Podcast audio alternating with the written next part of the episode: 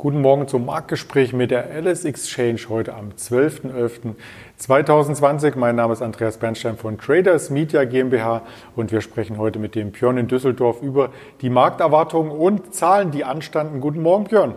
Guten Morgen, Andreas.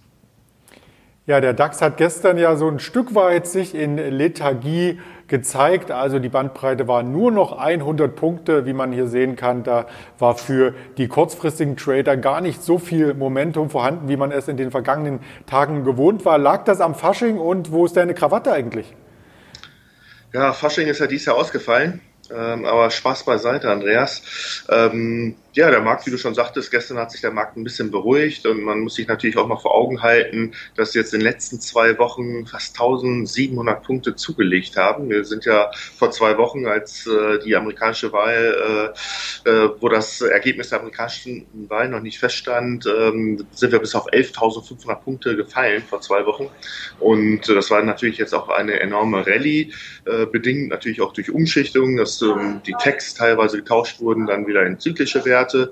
Äh, gestern war es ja wieder ein bisschen andersrum, dass die Texte ja gesucht waren. Und äh, da ist ja ganz normal, dass mal wieder eine Konsolidierung reinkommt. Und äh, was viele vielleicht auch nochmal im Hinterkopf haben, äh, Kanzlerin Merkel hatte gestern gesprochen, hat auch nochmal darauf hingewiesen, dass der Winter nochmal, was Corona angeht, ähm, äußerst schwierig werden wird.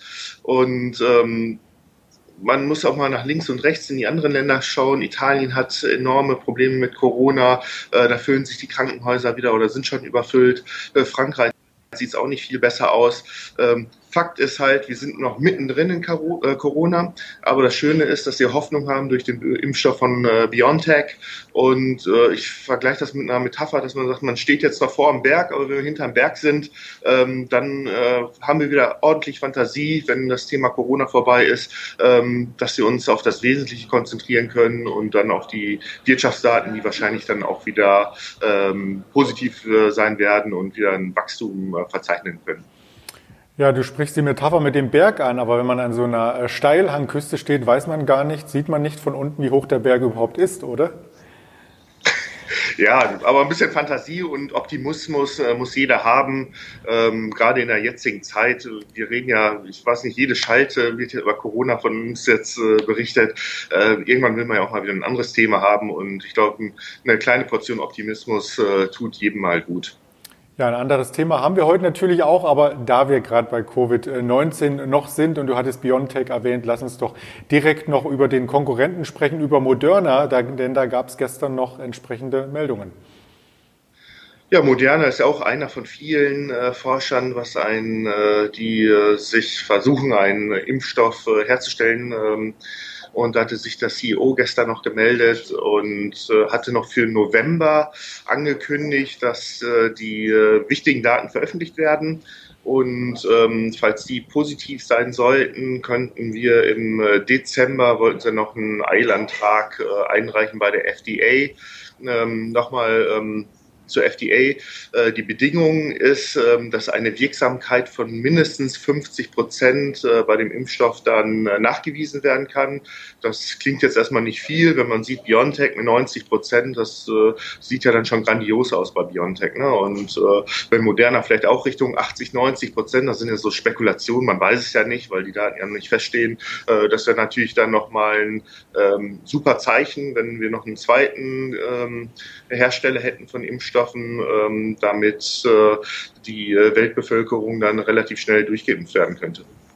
Ja, vor allem, weil ja die Dosen gar nicht so schnell hergestellt werden können, wie sie benötigt werden von BioNTech. Du hattest es angesprochen, sollen in diesem Jahr 300 Millionen zur Verfügung gestellt werden. Das reicht natürlich nicht, um die ganze Welt hier zu impfen. Und da geht vielleicht auch so ein Stück weit der Kampf um die Dosen los, wobei natürlich andere Hersteller, wie wir jetzt hier auch mit zeigen wollen, entsprechende Produkte vielleicht in der Pipeline haben, die entsprechend noch nachgeliefert werden. Also da ist vielleicht die Qual der Wahl, welchen Impfstoff man am Ende sich selber selber injizieren lässt, oder?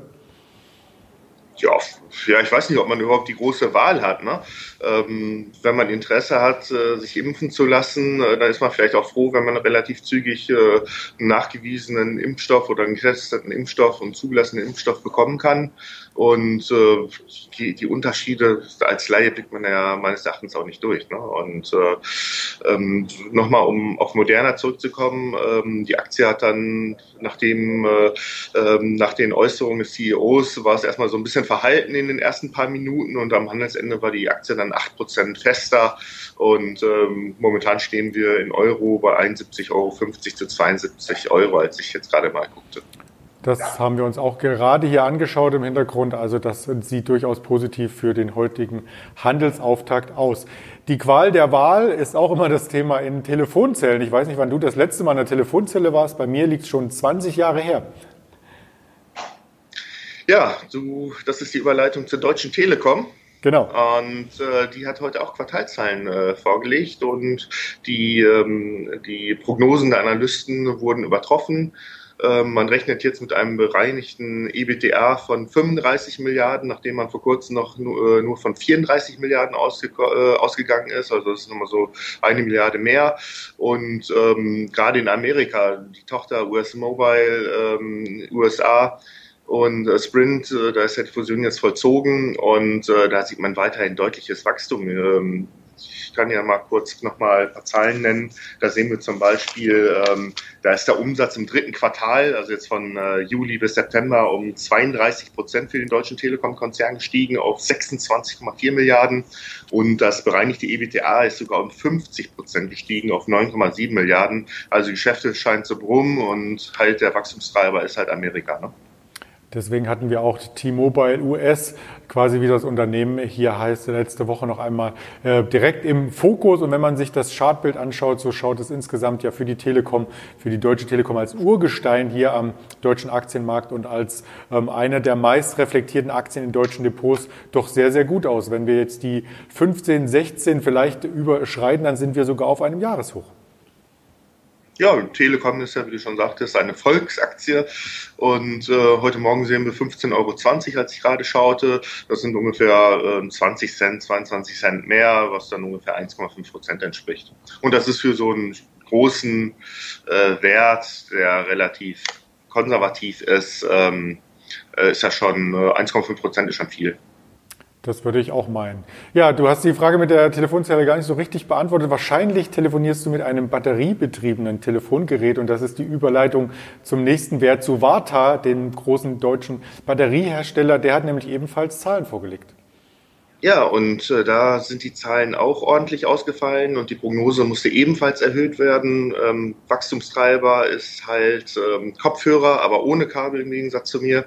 Und da werden halt auch wieder äh, wieder aufladbare ähm, ähm, Batterien dann äh, verwendet und der, der Markt, der boomt halt. Ne? Und äh, ähm, Herbert Schein, der CEO, ähm, hat die Prognosen nochmal leicht angehoben und die Aktie war heute Morgen in den ersten Kursen auch um die 127 Euro, was ungefähr 5 Prozent, äh, 5 Euro fester war also knapp 4% fester. Und man muss schauen, äh, wie das gleich um 9 Uhr dann weitergeht. Ähm, es kann ja jeder, die Aktie ist sehr gut wieder gelaufen in letzter Zeit und ähm, da wird man sicherlich äh, sich jede Kennzahl genau anschauen, weil wir hatten in den letzten Tagen auch mal Unternehmen gehabt wie die Hornbach, die Prognosen auch angehoben hatten, aber wo dann im Endeffekt dann auch mal Selle, äh, und Good News dann eingetreten ist. In der Interessant. Äh, diese Aktion in der Tat sehr, sehr gut gelaufen vom Jahrestief um die 50 Euro jetzt auf 127, wie du sagtest. Das sind ja mehr als 100 Prozent. Da darf man wirklich zufrieden sein mit den Batteriehäschen. Ach nein, das war Duracell. Aber Vata steckt natürlich hier auch in vielen anderen Produkten. Ganz lieben Dank erst einmal an dich, ähm, Björn, für diesen Markteinblick und einen erfolgreichen Donnerstag. Ja, herzlichen Dank. Den wünsche ich dir auch, Andreas. Den werden wir sicherlich haben und uns auch morgen früh wieder hier zusammen im Marktgespräch mit der LS Exchange einfügen und zusammenfinden. Wer das Ganze noch einmal als Aufzeichnung hören möchte, sei eingeladen, auf den Social Media Kanälen das noch einmal nachzuvollziehen und natürlich auch als Podcast auf Spotify, Deezer und Apple das Ganze zu abonnieren. In diesem Sinne bleiben Sie gesund und kommen Sie gut durch den heutigen Handelstag. Bis morgen, Ihr Andreas Bernstein von Traders Media GmbH zusammen mit der LS Exchange.